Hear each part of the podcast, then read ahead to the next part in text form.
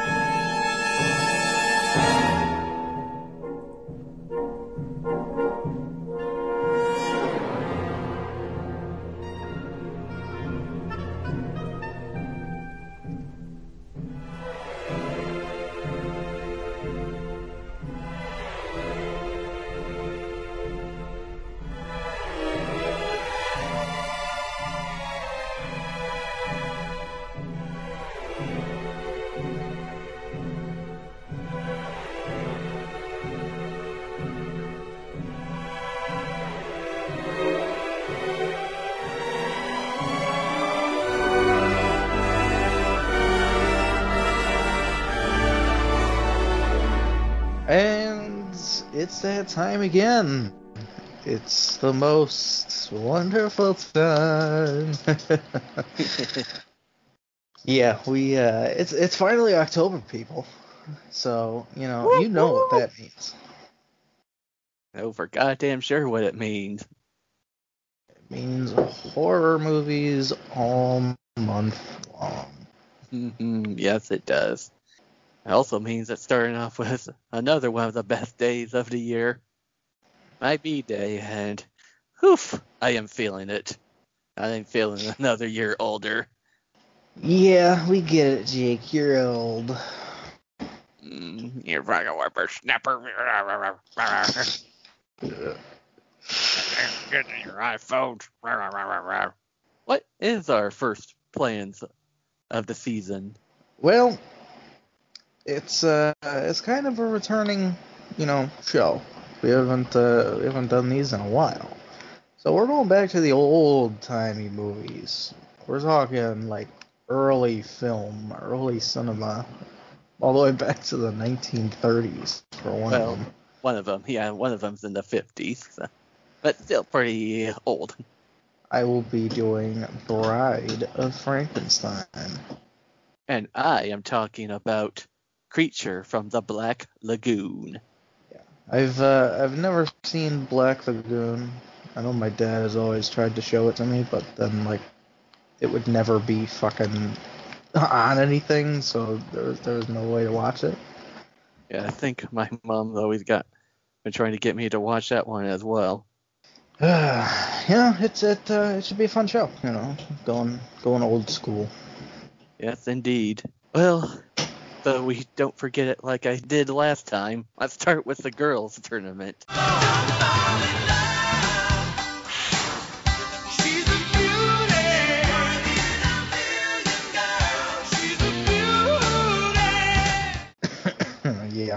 I'm a lot more awake this episode. Yeah, I can't believe you forgot last week, man. I almost voted your girl off because of it.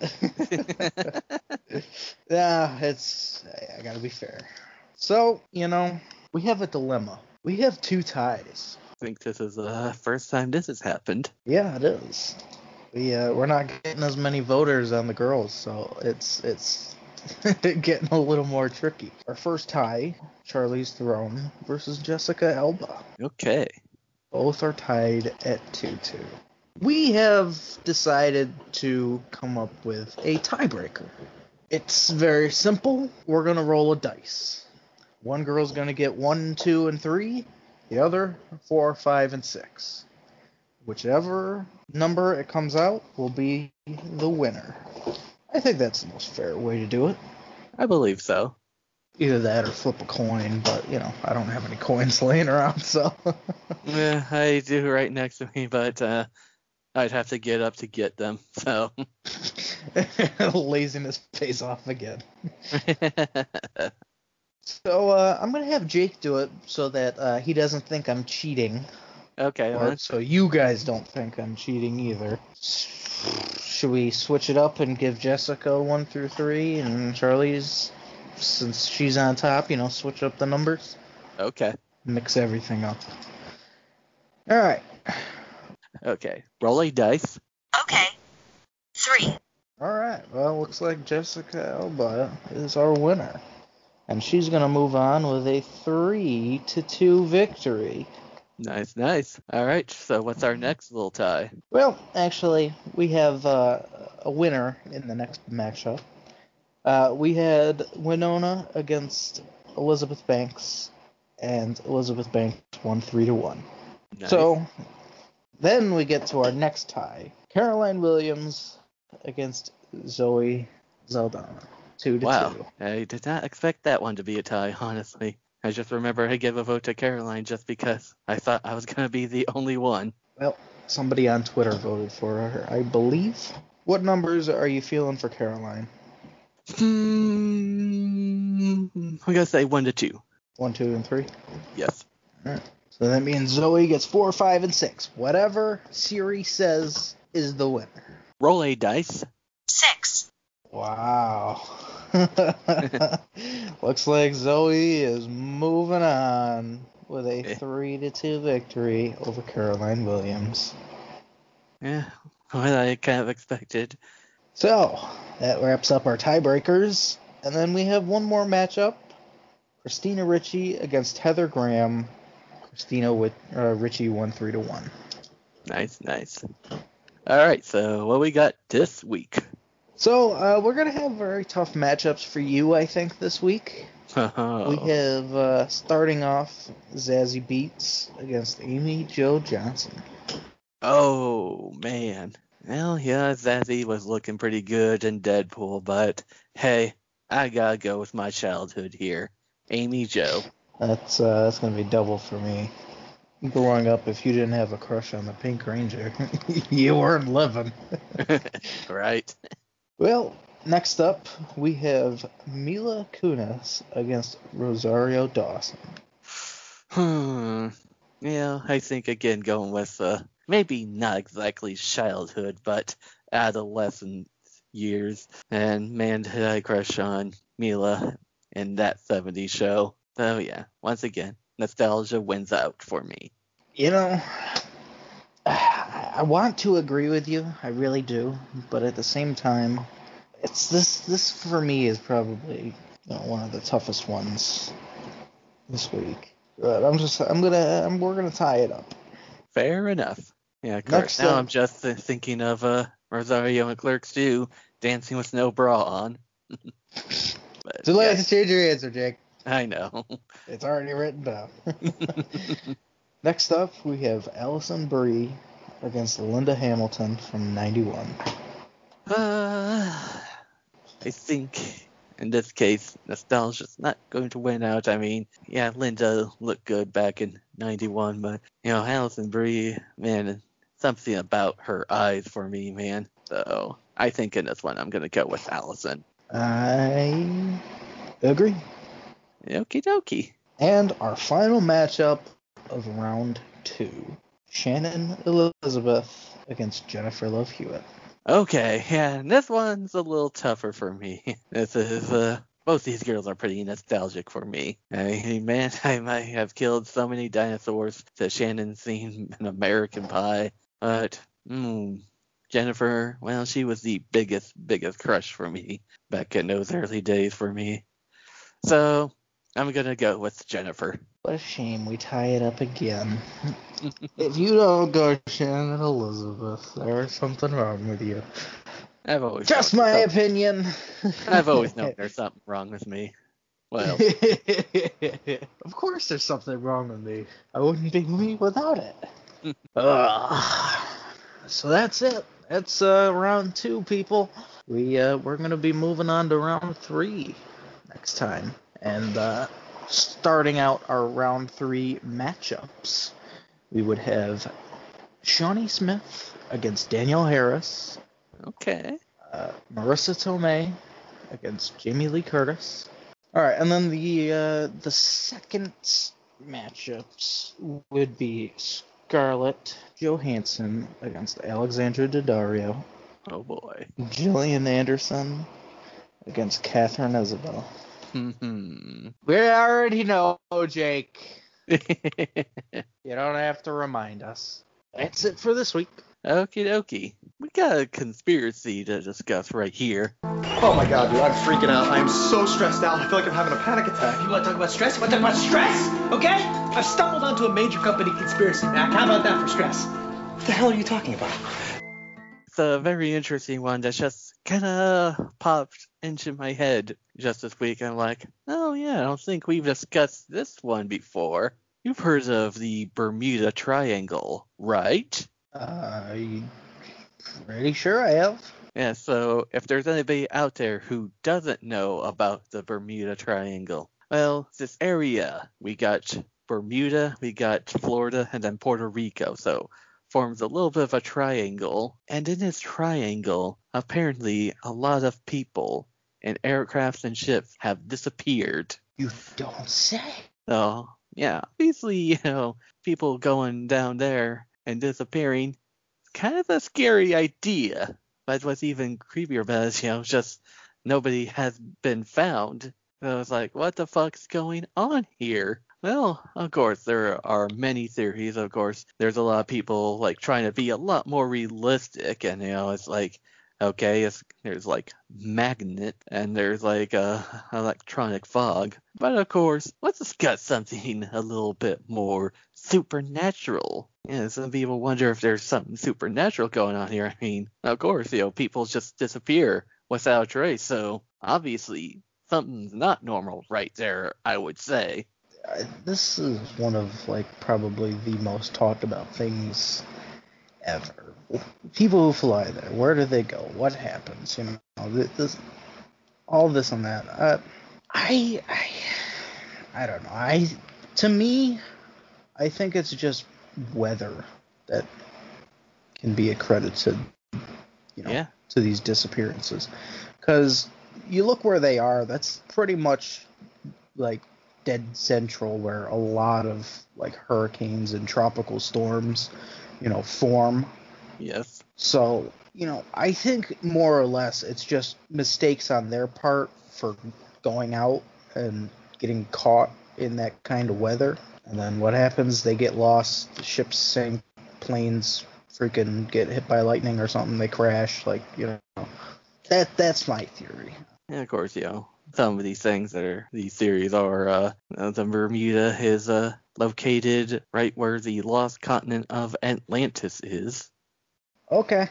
Of course, UFOs are talked about too, like, oh, what's this one I found? Well, maybe not UFO related, but this one suggests that there's a space-time warp in this, and, well, the planes and ships just get very unlucky to just go through this during the time warps. Yeah, I guess you could, see that too. I mean, I've heard many stories before about, planes, appearing and after they disappeared for, 50 years and stuff like that. Yeah. I don't know. It's just an interesting theory. And you want to know what brought this to mind for me this week? Well, for some reason, I'm just thinking of the stupidest things that used to scare me. And I just remember we were learning about this in school. And, somehow that night I was, so afraid to go to sleep. And now I look back at that, I'm thinking I was pretty much afraid that something from the Bermuda area, whatever dark forces are in that triangle, are going to travel out of that triangle all the way to Iowa, to a very small town in Iowa, just to get me. They're going to get me. Now that I'm older, I realize how stupid that pretty much was. Oh, hey, this little boy in Iowa heard about us. He's afraid of us. Let's travel all the way to get him. Yes, really all I have to say about that. I mean, we discussed the supernatural series and, of course, discuss what possibly is the real deal. I mean, of course, when you think about it, have you heard about any recent Bermuda Triangle disappearances? I don't think so. I think it most of that stuff happened, long time ago, back when technology wasn't that great. People weren't able to, predict storms and, stuff like that, way ahead of time. And, Yeah, so I'm guessing your theory is pretty much on point. But it's pretty interesting to think about either way. It's fun to think that, hey, look, aliens are snatching people up. Yeah. You must see the kitty cat. Wish they would make more movies about it. I mean, as far as I know, I think only 2 movies have been made about it. That's part of my knowledge. I'm sure there's many more, but one was a TV movie made in the 70s. I remember we watched on NFW once. Then one that was made 10 years ago with Melissa George, kind of a mind-bending thriller which suggests there's an endless loop in there. I think there was one other one I'm thinking of. I don't know, but all right. That's enough of that. Let's do a bit of a quick football talk here. So, my Bears are 3-0. John's Bills, they're 3-0 as well. Scott, there's always next year for your team. We always say that. Nothing ever changes. Yeah, not a very good year so far for both New York teams. I just wish the owners of my team would just freaking sell it. Freaking, at this point, they're just terrible owners. They really are. Yeah, nothing going too good for them. And as Jets, I still think they're very much going to get the number 1 pick in the draft. I mean, look at that Thursday night game. I mean, they were down to a practice squad quarterback starting for the Broncos, and they still get beat by them. I really didn't watch the game. I didn't really either, but I catched a little bit of it just because, I have Melvin Gordon in fantasy, and I'm starting to do a little bit of a draft strategy, pick up any defense that's playing the Jets. It worked for me last week. I picked up the Indianapolis Colts when they were playing the Jets, and whoo, boy, that was a fucking massacre. Of course, man, I don't know who to feel more sorry for, Jets fans or Falcon fans. I mean, holy shit. So, if you remember, last time we were recording while games were being played, and we're just talking about how the Atlanta Falcons are way ahead on the Dallas Cowboys, and somehow they really let that go, really slip past them. And, of course, they did it again last week against my Bears. Well, of course, speaking of my Bears, we're 3-0, but I'm not really sure we deserve to be 3-0, honestly. No. I mean, I'll take it. They almost lost to the Giants. They barely came back last week. Yeah, they did the same thing week 1 against the Lions too. But you know what? I'll take it. Hey, we're 3-0. Although I guess now you got freaking Nick Foles starting instead of Trubisky. Yeah, thinking Trubisky's probably done at this point. Probably on a new team next year, for sure. Yeah, I doubt they're going to pick up his contract again. Maybe we'll draft another quarterback to develop behind Foles. Who knows what we'll do? Man, we are facing a tougher schedule now. I mean, face it, the first three games we played well. All those teams are starting 0-3, so yeah, pretty easy schedule. Now we're facing the Indianapolis Colts, going up against Tampa Bay on Thursday. I think the Saints are on the schedule really soon as well. We've only played one NFC North game, although most of the Lions and Vikings are kind of sucking so far this year, especially the Vikings. I mean, holy shit, I didn't expect them to be this bad, but holy shit. Yeah, that's, I guess you could start saying that's Minnesota for you. Yeah, although I do gotta say, though, gotta talk about the biggest thing in the NFL right now. Well, might be in a little bit of trouble, maybe, because if you haven't heard, well, a bunch of Titans players, tested positive for COVID, and it just seems like each day they're discovering more players testing positive. Somehow, miraculously enough, the Vikings players who they were playing up against last week didn't test positive. As far as I know, I mean, that game's still being played, and, well, you know, there's a 2-5-day incubation period for COVID symptoms, so maybe that's good news for them. And just before we start to record, well, we just learned that, Cam Newton has COVID as well. And the Chiefs and Patriots game is now delayed. Who cares? I wasn't going to watch it anyways. Well, I was going to watch it just because I like watching the Chiefs this year. If the season goes on, I really, really think the Chiefs are going to repeat. I don't know. Maybe they're a safe bet, considering that team is healthy. They're freaking able to score as much as they are. I mean, I would say Ravens too, but man, Chiefs just kicked her ass on Monday night. Yeah, I have no idea what the hell happened there. Yeah, it'd be fun to see what happens there.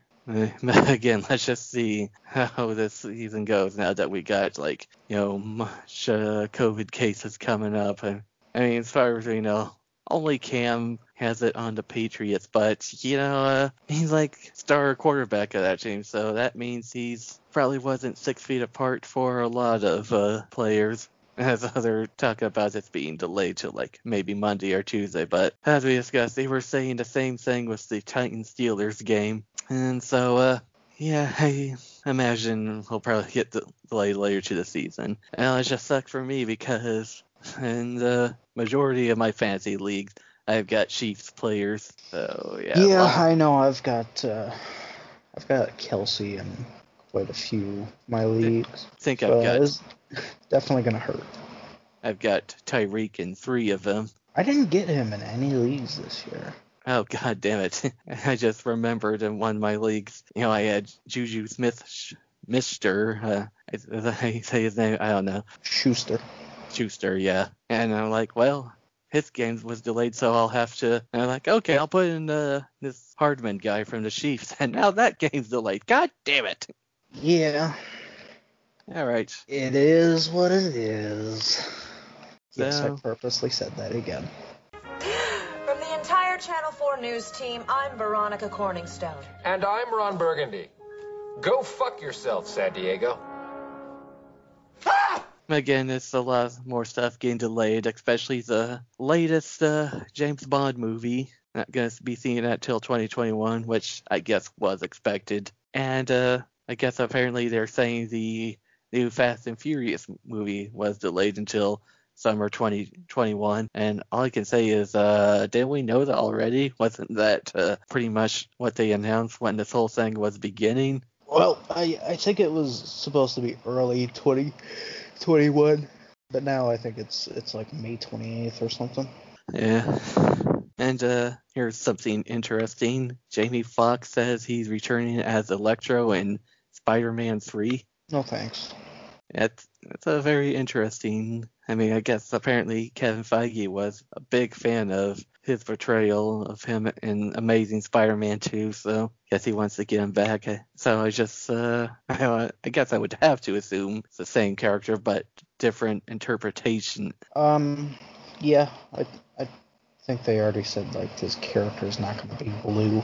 Yeah, I mean, his look was a very interesting take. I mean, you know, compared to the old comics, just some guy with a little star lightning bolt mask and all. Yeah, I think the MCU will make it better. Yeah, can't wait to see what they do with that. I see Tenet still leading the box office. I mean, it's really got no competition, honestly, so... Oh. Yeah, I still don't even have a movie theater open near me, so...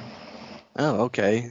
This is something I just stumbled upon, and it's about something we've been hearing about for a while, but it's like, where the hell is it? About Kung Fury 2, and apparently there's in the middle of a lawsuit. So, yeah, I was wondering what the hell was happening to that. And so I guess the producers are suing the company behind the movie, which has been holding up the post-production of the sequel. Yeah, I kept wondering what the hell was happening with that. So they're suing the company for taking too long to put the movie together? Looks like it's more about funding obligations. Okay, here it is.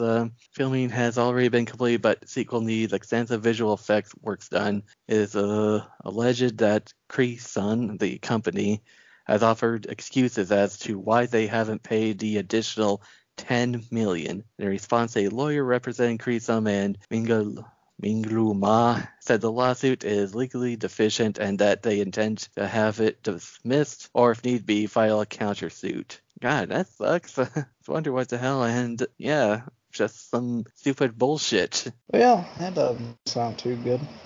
No, so it might be a long time until we see this movie, if ever.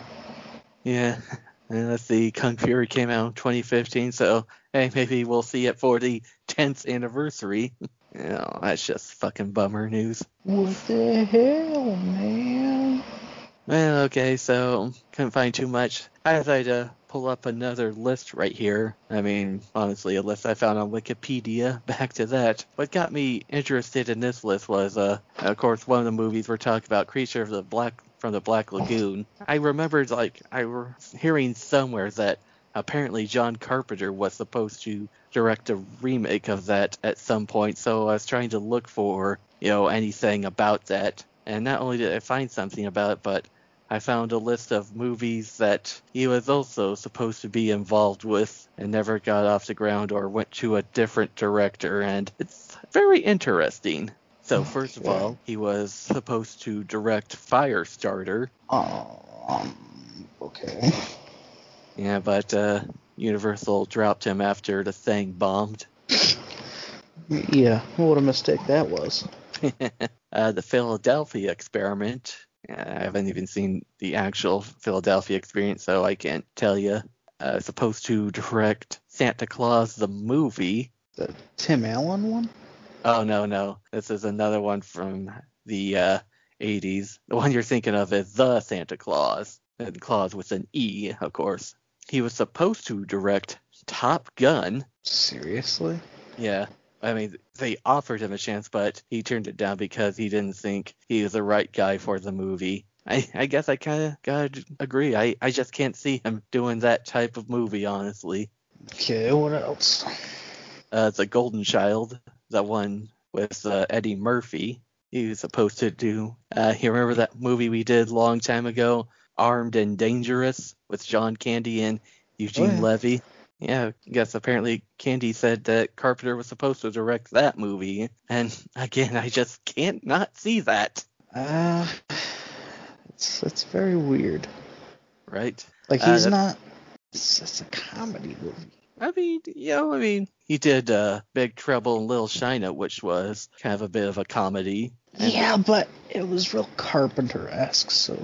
Yeah, I just gotta wonder, how Carpenter he would have made it if... this next one, yeah, I knew about this one. He was supposed to direct Halloween 4, but The thing is, you know, Mustafa Akkad rejected his script because it was too cerebral. And I think I remember, like, wanted to do something about how the town of Haddonfield was affected by Michael's killings. But, of course, Mustafa Akkad's like, no, we need actual Michael Myers coming back.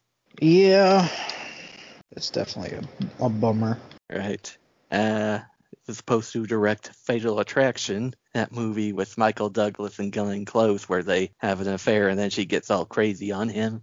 Maybe I've seen that movie. I almost think I want to say I could see him doing something like that, you know, with a little bit of a thriller. Well, this one, man, kind of disappointed. This one never got off the ground. A movie called Shadow Company, which he was supposed to direct and was written by Shane Black and Fred Decker and to be produced by Walter Hill. And it's like, holy shit, what a dream team that is. And of course, supposed to have Kurt Russell in the main role. A movie about a group of U.S. Special Forces soldiers who died during Vietnam. Years later, their bodies are brought back, rise from their graves, raid the armory from a nearby base, and attack a town which they were buried, killing everyone during Christmas night. But a lot of problems in pre-production, but I guess there's a script going around people couldn't read. I don't know, that just sounds badass right there. And this one, I totally would have liked to see what would happen here. It was supposed to direct The Exorcist 3,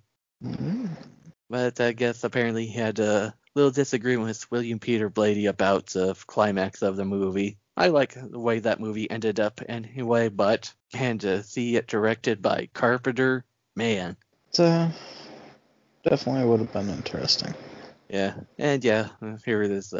Thing about The Creature from the Black Lagoon he was supposed to do, but yeah, it never got off the ground. And, you know, honestly, I gotta say, I'm surprised out of all the Universal monster movies that the Creature is one that doesn't really get brought up too much, especially when they're doing remakes and such. Yeah. But I guess apparently they were playing it with the Dark Universe. I mean, I saw the Mummy movie they did, and when you get to the part of the movie where they're in the, well, what was supposed to be that movie's version of S.H.I.E.L.D., we do see the fossilized claw. Well, of course, we know what happened with that. Yeah. Making Tom Cruise your leading man may have not have been the best idea. And then he was supposed to do Tombstone, that Western movie with Val Kilmer. And, well, this one ties with our subject of last week, Escape from Mars. So, yeah, it was supposed to be the third Snake Plissken movie. And, well, that never got off the ground. And Carpenter changed it around and turned it into Ghost of Mars. I've heard of that. Never actually seen it. And apparently they wanted him to do a Godzilla movie as well. That would be interesting. Yeah. And last, of course, they wanted to get him back with H2O Halloween 20 years later, but I guess he had a problem with his starting fee as a director. So, yeah, Akkad screwed him out of the Halloween movie again. God damn it, Akkad. Yeah, it's a shame. Yeah, so much interesting projects, but of course, the thing I wonder about is, you know, if he ever got to do any of these, it probably would have led to, like, him not making some other ones. Like, basically, if he made that one movie, The Shadow Company, maybe he wouldn't have made Prince of Darkness. If he went on to do Creature of the Black Lagoon, would he have done In the Mouth of Madness? All very interesting theories. Right. Again, some part of me just wants to discover if there's an alternate universe where these movies are made. Take them from that weird universe and say, yeah, look what I got. Right? Hey, where'd you get this movie, Jake? Oh, I had to go to, like, you know, another universe to get it. But no big deal. Good Lord. What are you watching? Well, I finally finished Star Wars Rebels. That was a pretty crazy ending. The last half of the last season was intense. American Dad, Family Guy. I watched like 5 seasons of American Dad. Let's see what else. A lot of YouTube videos.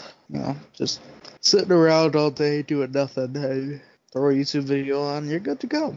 Yeah, there's noon sirens. It's cooling down, so of course I got my balcony door open. I don't hear them. Oh, okay. Other than that, I really haven't been watching too much. I started writing again. Nice. Yeah. I'm going back and I'm going to start reworking that slasher movie that I started. I'll tell you a little bit more about it on break. Okay. But for me, that's about it. Okay, so yeah, I wish my list was going to be longer, but I was really hoping to be working back from home soon. But anyway, here's what I have been watching. Well, NFW recently, we watched Carrie, and well, while we were doing that episode, we started talking about Carrie 2, which was made in the late 90s, you know, one of those post-Scream movies, and I kind of got curious about it because I had seen it, but I hadn't seen it since, you know, it originally came out. So I'm like, yeah, you know what? Let's find it. And sure enough, it's free on Amazon Prime. So I watched it, and you know, it's honestly not too bad of a sequel. I mean, for a sequel that really didn't need to be made, it actually was kind of decent. I mean, you know, almost kind of a same setup, you know, outcast girl, and then, you know, she gets one of the popular guys of the school liking her. And, of course, you know, bullies end up really crossing a line with her, and,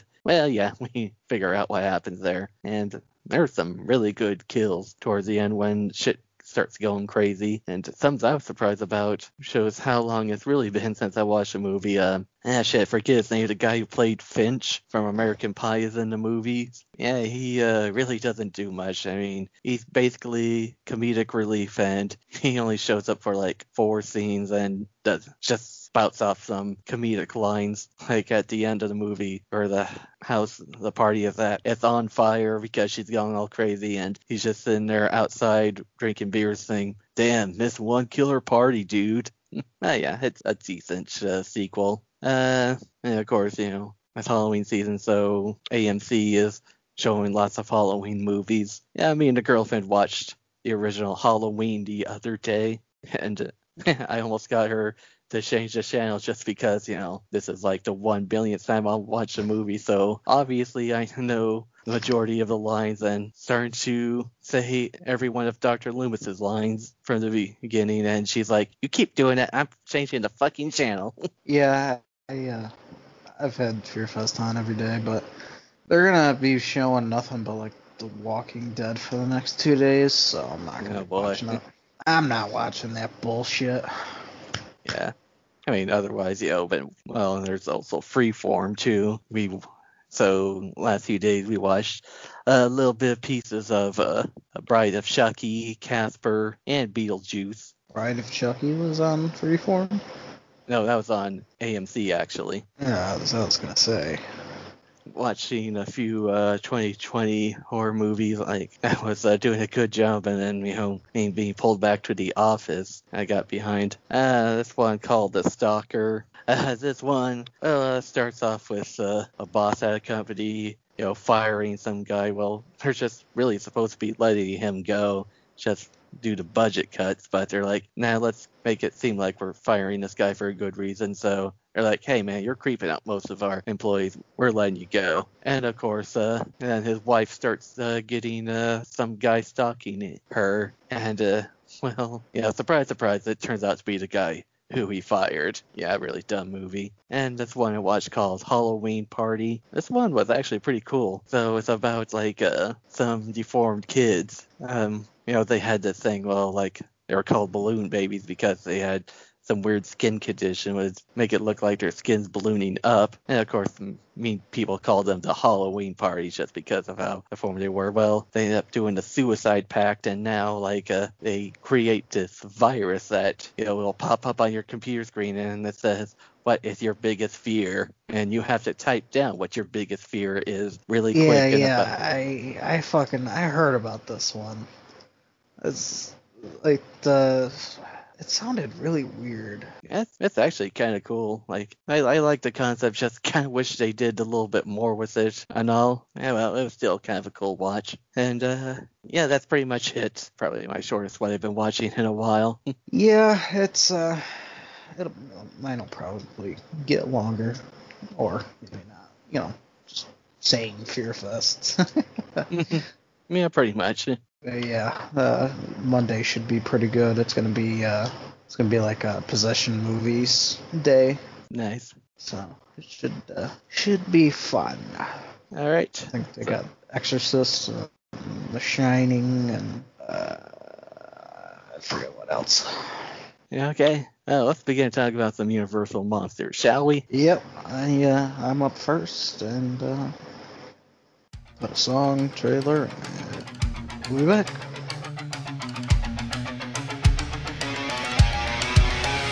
Get up!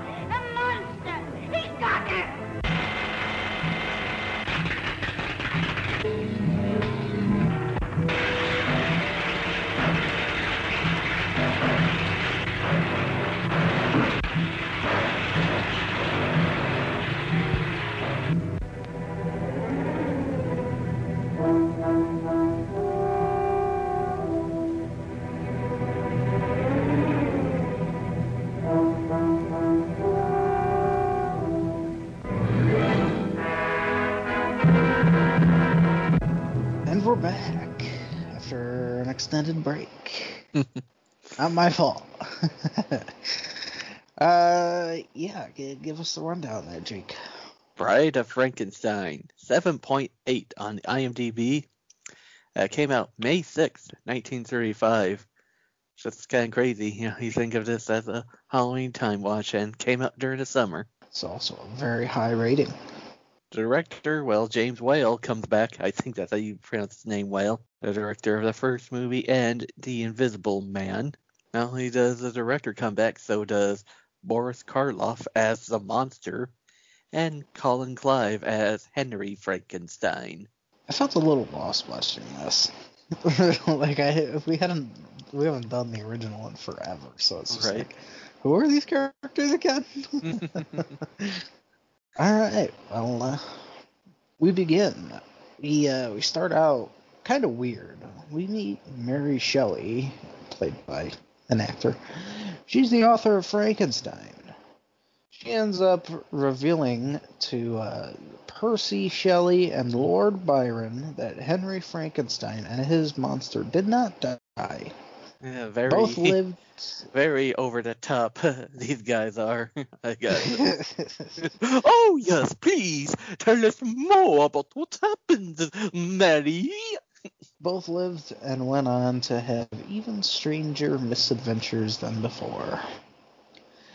Well, we flash back to scenes from Frankenstein, which leads up to our new story. After the mill collapses, and it seems the monster has been destroyed, the burgomeister urges everyone to return to their homes. But the father of the little girl who the monster had killed in the first film wants to see the creature's dead body with his own eyes before he can have peace. His wife tries to stop him, but when the man wanders through the still burning debris, he falls through a hole that leads to a flooded cavern below the mill. The monster rises out of the water and kills the poor man, later doing the same for his wife. And I just love the shots of the owl while he's killing the man and then throwing the wife down. And that owl's just watching like, yeah, those people are dead. Well, the Frankenstein's hysterical servant Minnie also meets with the monster, but manages to escape with her life. Yeah. But no one believes her when she screeches that the monster is still on the loose. And man, speaking of over the top, this lady's reaction when she sees the monster, she's like, ah! Yeah, it's not the best. I'm starting to think, okay, we were talking a little bit on break about young Frankenstein, and yeah, this has got to be like the Frau Blucher of the movie, right? This lady. I think so. Yeah. Well, Henry, he wants nothing more than to settle into a peaceful life with his new bride. But his old professor, the sinister Dr. Pretorius, now disgraced, appears unexpectedly and convinces him to continue his work of creating new life. Okay, and I may be stretching right here. His little introduction when they open the door, he comes out to the shadows a bit, and it looks like he's got a collar on. Were you kind of getting vibes of Dr. Marin appearing at the McNeil house in The Exorcist? I guess. Maybe a little. Yeah, that's what I got. And again, probably stretching a little bit there. Well, Pretorius, he has been conducting his own experiments, but can do no better than to create people who are a few inches tall. Soon the village... What did you think of this little effect right here? It was pretty good for its time. All right. And my only thing is, of course, their little mouthy voices. I mean, it was just like a little too silly, you're hearing these people...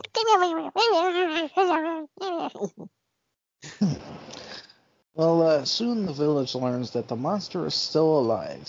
They capture him, but the powerful creature escapes his prison and goes wandering through the forest as the villagers begin to hunt him. Well, the monster, he discovers an isolated cabin occupied by an old blind hermit who is playing the violin. And yep, back to young Frankenstein. I mean, when we first watched the original Frankenstein, you know, a few years ago, I kept wondering, okay, when are we going to get to the blind man part? Yeah. Well, the creature and the lonely hermit soon become friends as the old man teaches the monsters of the joys of music, cigars, bread, and wine. The monster understands human speech and soon learns to speak for himself. They've both finally found happiness, which is dashed when two travelers stop by to ask directions. They recognize the monster and attack him, inadvertently burning down the hermit's cabin in the battle. The monster runs away, miserable once again. A chance meeting in a tomb brings Dr. Pretorius and the monster together, and Pretorius uses the monster to kidnap Mrs. Frankenstein and blackmail Henry into returning to his castle and continuing his experiments. The monster wants his creator to build him a friend, and Pretorius wants to see dead tissue become a living woman. Henry is forced to give his creature a bride. Roll credits. Henry and Pretorius, they do all these experiments, and they succeed in following the creation of man with the creation of woman. But woman is not happy with the man, and backs away from him, hissing in horror and fear. The monster, he's not too happy about this, so he ends up freeing Henry and his wife, and then ends up releasing a lever that blows the castle to atoms, thus destroying himself, his bride, and Dr. Pretorius. Man, monster takes rejection really bad.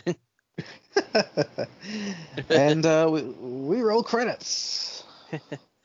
And, of course, these two scenes at the end, we remember scene from Bride of Chucky. I think it was right when Chucky's about to electrocute Tiffany before turning for her soul. So, Jake, even though this movie was only an hour long, what did you think? Well, yeah, you got to find out with a lot of these movies back in these days. Yeah, I actually thought this movie was pretty cool. I mean, okay, we really don't get the title character until, like, the very, very end of the movie. So it's really more about, the monster just trying to run away, trying to find a good life for himself, but just can't seem to. And people just fear what they don't understand. Yeah, it's just an interesting concept. It's just like, if we just leave the monster alone, maybe he won't do. Well, of course, then again, he's just trying to be himself when he killed the little girl in the first movie. So, it's just one thing you gotta say about the old school Universal monster movies. They do have some sort of nice little atmosphere to them, and just a little gothic atmosphere, and just makes them perfect for Halloween time watches. And you really do feel for this monster. I mean, again, repeating myself here, but he just wants just be normal, but people ain't treat him normal, and guess at the end of the movie, he just figures out, hey, I'm not going to have a normal life, and this motherfucker's just trying to exploit me. So, like, well, you know what? I'm going to kill you and myself now. And, I'm just going to let my creator just go on with his life. So, overall, I think I'm going to give this movie a pretty good. Yeah, it's really interesting, seeing a movie from way back then, having like the prosthetics and everything that they did, the ability to create what they did with a time that had like no CGI, so they had to edit everything like on film, and it's really all that stuff is like really interesting. Yeah, especially the miniature people. Man, that's pretty cool to see in like 1935. Yeah, I have no idea how they pulled it off, but they did.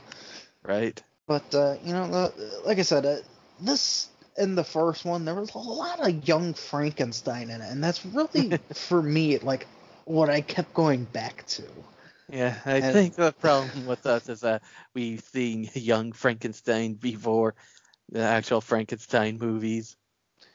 Yeah. So, I imagine if I saw a scary movie before I saw Scream, I would never be able to separate. I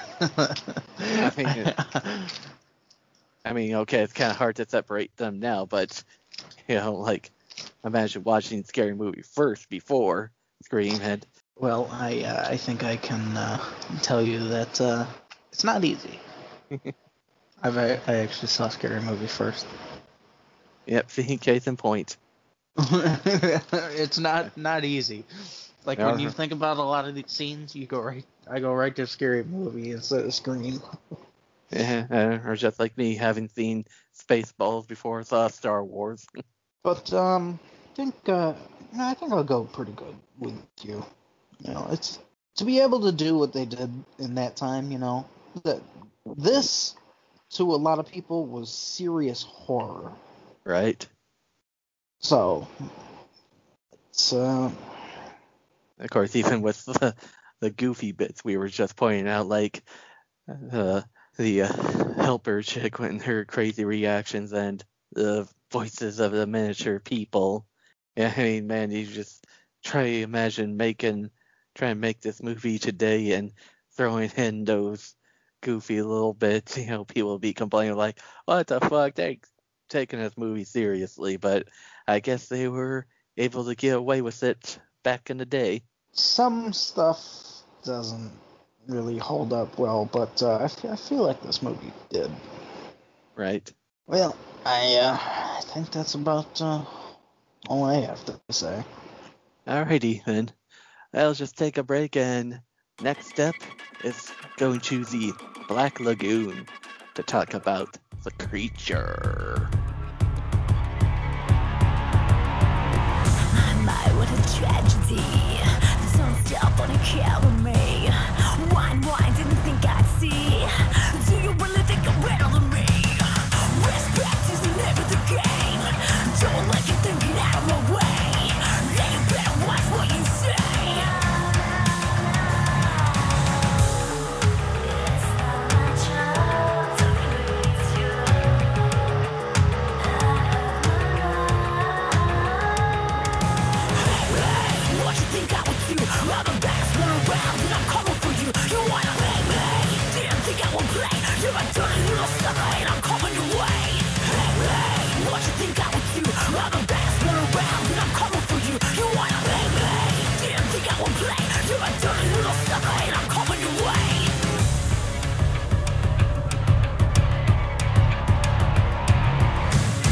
What you trying to be? Trash talking in a sanctity.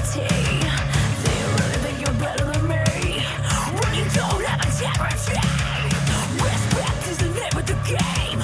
Don't let you think it out of my way. Then you better watch what you say.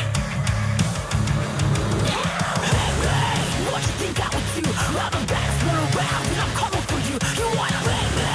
Didn't think I would play. You're a dirty little sucker, and I'm coming your way. Hey, what you think I would do? I'm the best one around, and I'm coming for you. You wanna hate me? Didn't think I would play. You're a dirty little sucker, and I'm coming your way. It's too late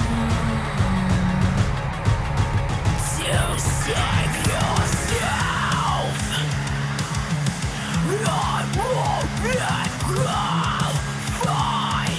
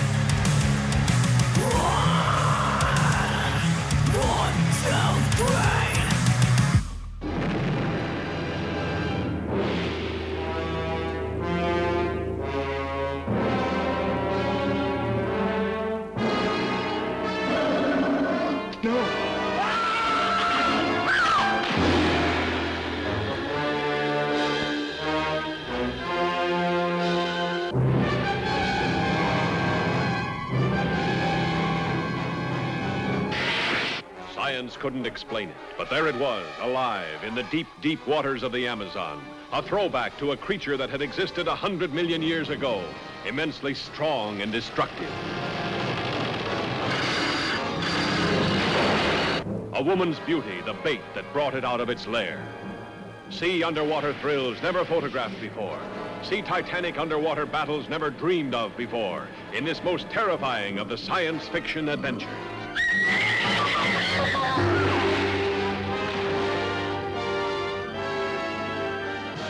And we are back. I'm talking about Creature from the Black Lagoon. Came out March 5th, 1954, and 7.0 on IMDb.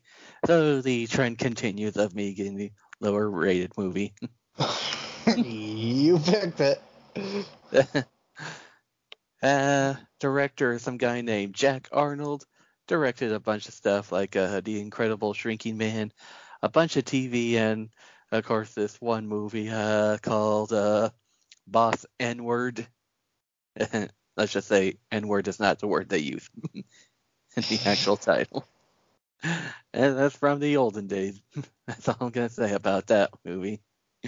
Richard Carlson plays the main guy. Looks like he was in movies such as It Came from Outer Space and the main chick, Julie Adams. And, you know, according to IMDb, she was actually born in Iowa. Huh. Yeah, I just say, her in this movie, yeah, she ain't too bad looking. Yeah, she's a good looking lady. Yeah. And, as I say, yeah, they're uncredited, but, you know, there's two people playing the monster. One, Rico Browning, who plays them in the water. Looked like he did a bunch of he's mostly known for writing Flipper. Otherwise, he did lots of behind the stuff for a few James Bond movies. And Ben Chapman plays the monster on land. And yeah, I don't really recognize him from anything else. So yeah. As the thing with doing these older movies, you don't know too much about the cast. Yeah, I mean, it's one of the downfalls, but at the same time, you know, it's interesting to go back and experience, you know, the history. Right. So we open up this movie, get a little narration about the story of creation, you know, talking about how the Earth was created, and then we follow this up with the Amazon, a character named Carl Maya. He's with a bunch of natives on a digging, and he discovers something, a claw, a fossilized claw, and it's very interesting looking. Like, it's human sized, but you know, you can tell there's like claws and webbings on it. So yeah, he's thinking, oh, this is a big find for me. So while he's running off, the camera pans, and we see a hand, just like the fossilized one we've seen, coming out of the water. So, yeah, we know that there's, whatever this claw belonged to, there's more of them. He goes out to a little raft, and he meets David Reed, along with Kay Lawrence, and I guess David and Kay have a little bit of a history together. But, yeah, they just never been able to talk about why they couldn't go any further. So he shows them a picture of the fossil, and believed to be 1 million years old. So, of course, they take interest in it. They go back to the Institute, and another character named Dr. Williams are saying that it seems to be amphibian. They decide to set up a larger expedition. Back at the campsite, a bunch of these native workers are in their tents, and well, we see something come out of the water. Well, we never really see it, but of course we get that hand. And apparently, whatever this creature is, ends up killing everybody. And so now the characters are making a way upstream. We get to the captain of the boat, Captain Lucas, and yeah, this guy is quite the character in this movie. Yeah, he's a good personality. Yeah, just talk about how dangerous all the wildlife around the Amazon River is. And man, all I could think is the episode Metalocalypse when they're on the Amazon and Murderface ends up peeing into water and things swim up his pee stream. And he said, that's always what I think of when things go to the Amazon. As they arrive, and of course, they find everybody dead. So, of course, one thing they think of, they jump immediately to is a jaguar. And as long as it's not from Jacksonville, and apparently those kind of jaguars can't beat anybody. Okay, she's weighing off in the distance while we see Creature's hand reaching up trying to get her, but of course she's called away and just in the nick of time. The monster just wants to get a little loving, you know? Right. He wants to get, you know, his dick wet. No big deal. What Gill Man dick looks like. I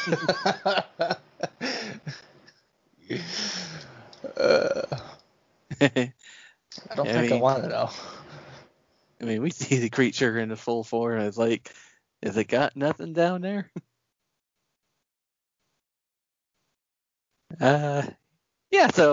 Anyway, you know, they clean up the camp and work more on the site. That's 8 days. No other remains are found.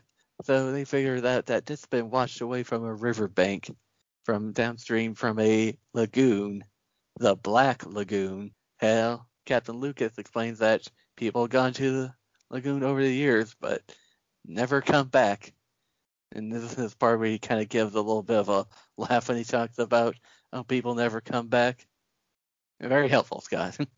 Yeah. Oh, I didn't know you wanted me to reply. Yeah, don't go to the Black Lagoon.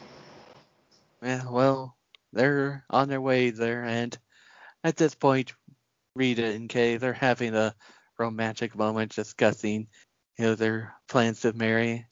And, it's just at this point, I guess we're kind of gets a hint that Reed and Williams have a little bit of a rivalry together, especially when it comes to Kay.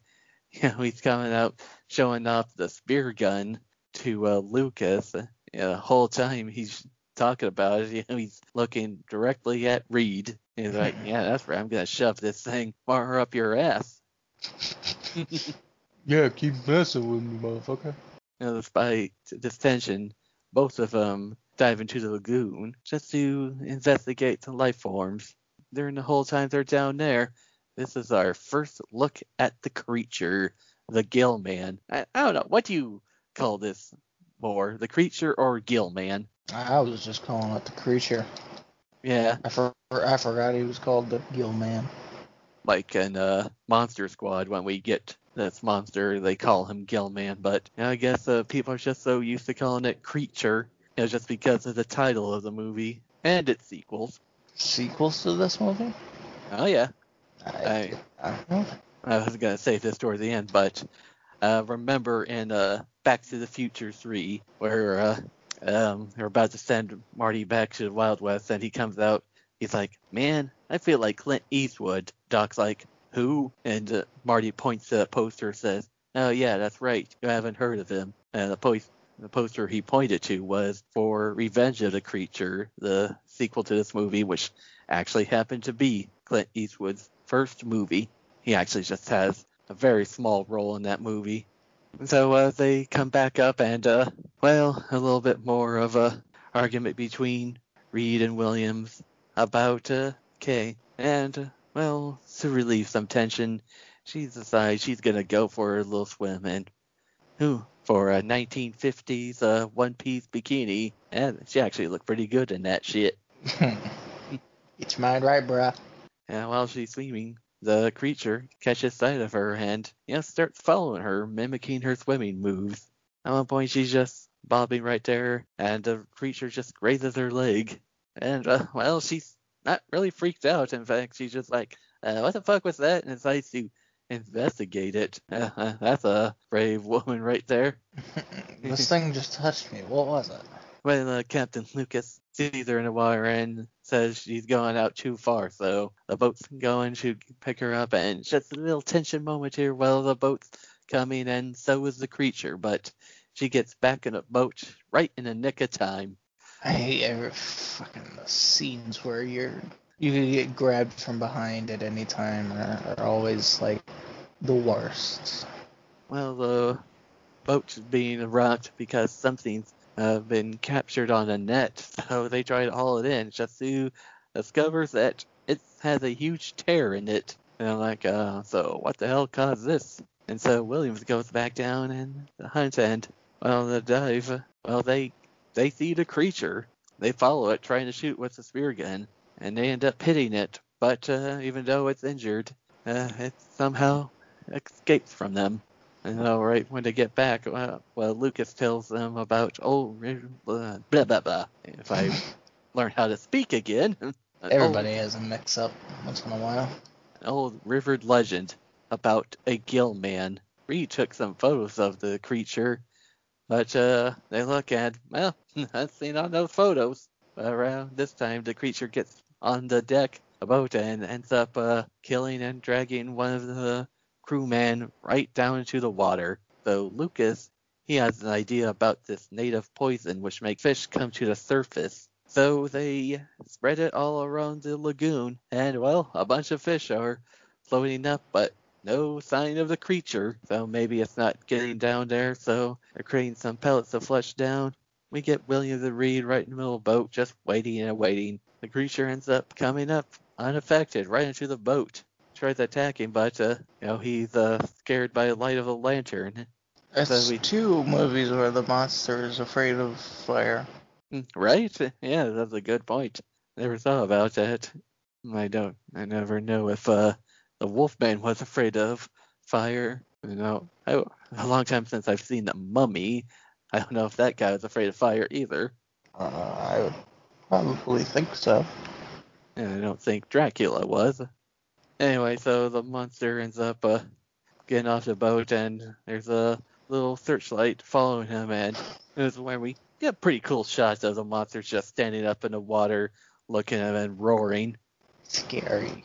So Reed and Williams end up following him and leads them right into a cave. While they're searching for him, Kay, she's right next to a guy on the beach, and the monster ends up coming up right to behind them and ends up killing one of these guys and about to capture her. But I guess from the wounds and the effects of the drugs, he ends up passing out. They end up putting him right in a little makeshift cage right near the boat. And while they're going off to the Florida cave, they leave him behind with this other guy, Dr. Thompson and Kay. This cage, they probably need to do a little better of a job at it, because creature ends up breaking from it very easily. They didn't know the strength that thing had either.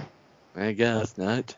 Ends up attacking Thompson. But he ends up almost about crushing his head, but Thompson throws a lantern on him, setting him on fire. But he jumps back into the water. So, yeah, Thompson, he ends up in a little bed with a major bandage all around his head. And, Williams, he wants to try and capture this creature, for the sake of science. But everyone's like, man, 4 people are already dead.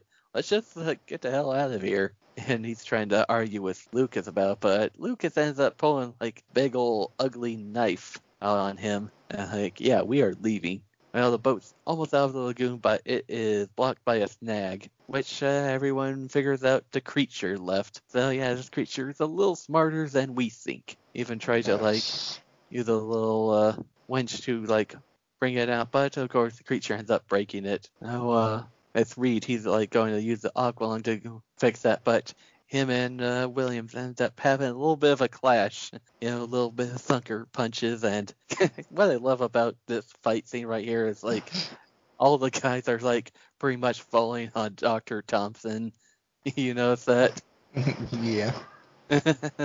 Imagine Thompson's just you guys mind? I almost had my head crushed earlier today.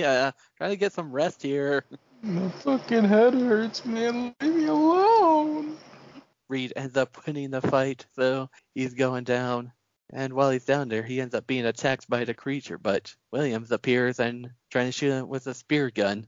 And, once again, it hits him but loses him, and then the creature ends up finding Williams and attacking him. Well, Reed comes to the rescue, but it's a little too late as Williams is dead. Their next plan is to try to use the poison again, not to really kill the creature, but to distract him while they try to clear the snag away. They get it, but of course they almost think they stopped the creature, and the lagoon is cleared, but the monster ends up climbing on board again, ends up capturing Kay and bringing him back to his little cave. Son of a bitch. God, I feel so bad for the actors right here because I'm reading the IMDb trivia for this, and well, you know, she's like has to lay there, act like she's passed out, and well, the actor playing the creature, he couldn't see very well in the mask he was wearing, and ends up hitting her head on some of those rocks. I don't think they were real rocks though, but it was still. Well, Reed ends up following them into the cave and having a little altercation with the creature, and again, creature's a little stronger than we think, ends up like lifting him right into the air. Almost thought he was gonna do a little bit of a Bane right there. I wondered what would work first. But two of the crew members end up coming and shooting the monster, and he ends up retreating into the water, which we assume is where he dies. I guess until the sequels, of course. Yeah. That's where we roll credits on this. Scott, what do you think of this movie? Another movie I think ahead of its time. Like the effects were really good. Like you know, when they were shooting, you know, bullets into it, like on the costume, there was actually bullet holes with blood coming out of it. Like that, you know. You had to really look for it, but it was there. It was pretty cool. You know, quite an interesting story. Definitely think people should go try to see it because you know, I kind of regret fucking waiting as long as I have to watch it. You know, it's a classic. Yeah, I give it a pretty good. Yeah, I'm gonna give it a pretty good too. And well, yeah, obviously, I waited a little longer than you did to see it. Like, almost a decade. In fact, I actually think I saw the Revenge of the Creature first, because that was a movie that was featured on Mystery Science Theater 3000. It's just kind of weird, though. I will say that it's kind of lumped in with all the other Universal monsters, because you just kind of gotta admit, this doesn't have quite the same atmosphere as those movies do. Not really, but at the same time, you know, you can see why it's a Universal monster in itself. Yeah. But, I mean, granted, it was made a lot later than the other ones, too, so. Yeah, you know, maybe that has something to do with it, you know, but, you know, like it said, you know, the Dracula, Frankenstein, and Wolfman, they just have this sort of, like, gothic atmosphere to it, and you know, you don't really feel that with this movie, but it's still a pretty cool movie. I mean, obviously, you know, the effect for the creature, it still looks pretty good. I mean, for 1950s, you could actually probably believe that was an actual monster. I mean, it wasn't too fake-looking. No, I mean, it's hard because with what we've seen from, you know, like today, you know, but, you know, you gotta think about it. Back then, that looks like it, you know, that's like the realest thing that they could have seen back then. Right. Yeah, it's just so interesting. Sometimes you just kind of wish you could get into the mindset of the people who are seeing this for the first time when these movies premiered. Yeah. I think if we had a time machine and you could do anything you wanted, I think, you know, obviously go back in time and go see movies in theaters for, like, opening night and see people's reactions. Yeah. That'd be like, the number one thing to do. Yeah, like, I was actually discussing that with my girlfriend the other day when we were watching Halloween, just talking about the opening scene. It's like, man, can you imagine just being somebody not knowing the POV of this person we're seeing right here stuck in his house is actually a 6-year-old kid. Yeah. And then coming to find out, oh, it is. This little 6-year-old killed his sister. What the fuck? Oh, this movie's messed up, man. Yeah. Yeah. It's a cool little time capsule these movies can be. Yeah, it's one of those where it's just like, if you haven't seen it, why haven't you? Right. I mean, this is definitely one of the harder movies out there to find, so... Unless you know where to look. Yeah. Yeah, I mean, obviously for me, I think it was just that, of course, I think a lot of people go through this, that little stubborn period. It's like, oh, I can't watch older movies, man. And of course, I guess as some of us get older, we're like, okay, maybe I can't watch these, appreciate them for what they are. Yeah, I don't know. I don't think I've ever gone through that phase. Like, yeah. You know, if somebody tells me, you know, hey, this is something good that's worth checking out, I mean, it may take me a long time, but I'll freaking try to get to it. I mean, hey, you know, like, I mean, one of my favorite horror movies of all time is the original Night of the Living Dead, you know, which is late 60s movie. You know, I can watch that one every Halloween time. I guess that's really all I have to say about that one. Yeah. All right, take a little break and talk about next time.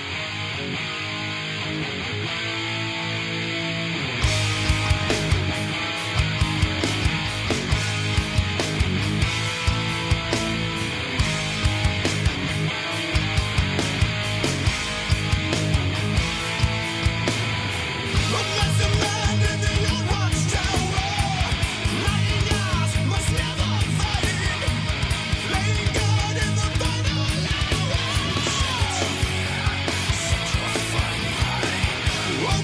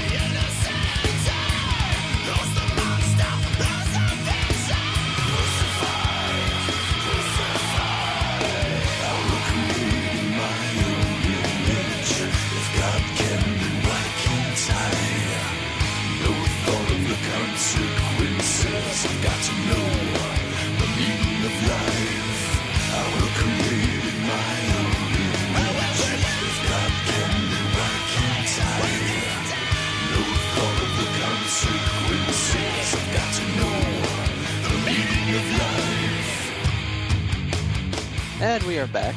So, for our next episode, we're going a little bit further in time, but a little recently, like maybe late 90s, early 2000s for both of these flicks. Just a few kind of supernatural flicks that I actually like to watch every October, because I think they fit the season very well. I'll be talking about a movie with Kevin Bacon, which actually I'm Kevin Bacon. And actually based on a story from Richard Matheson. So yeah, going back to the Richard Matheson well after like, what, a couple of months? Yeah, something like that. Yeah, so it's a little movie called Stir of Echoes. What about you, Scott? What was it called again? Okay, so I think Scott's a version to this movie. I haven't seen either of these movies.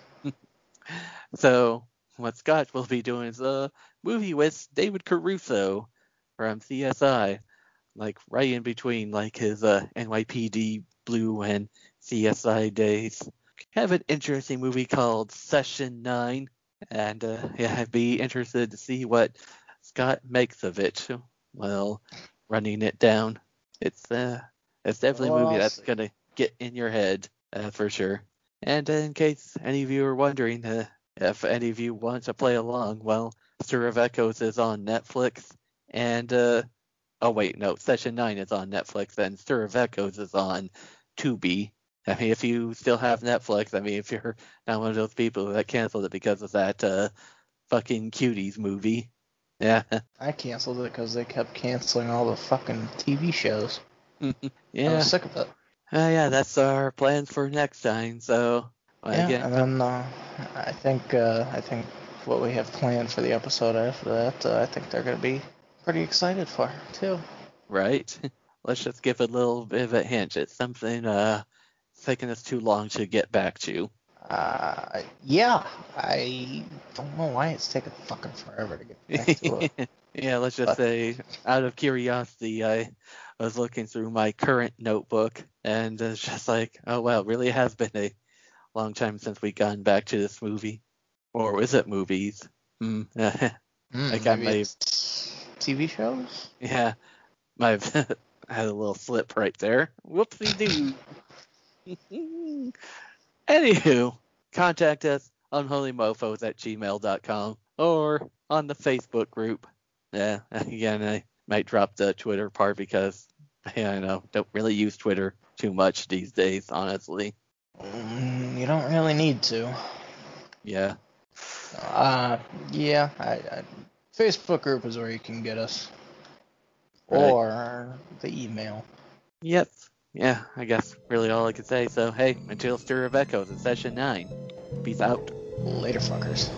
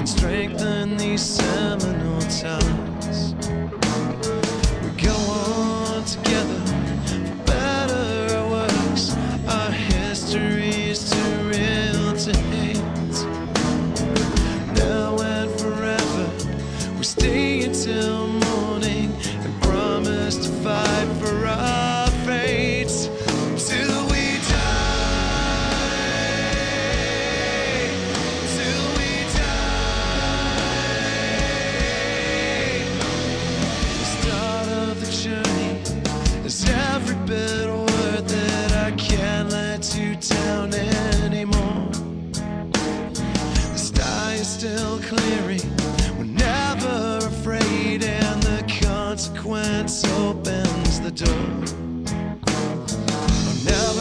stopped trying.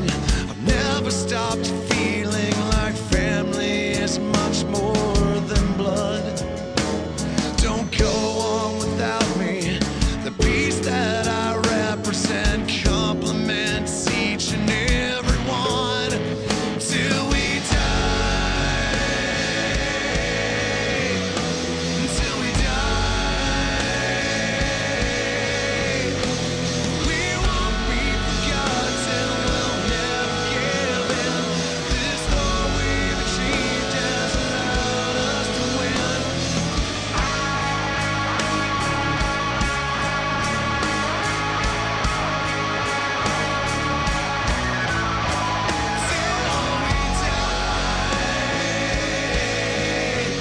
Till we die. My last true confession, but up in your eyes, I've never known trust like the night. Let it be spoken, let it be screamed. They'll never ever take us alive.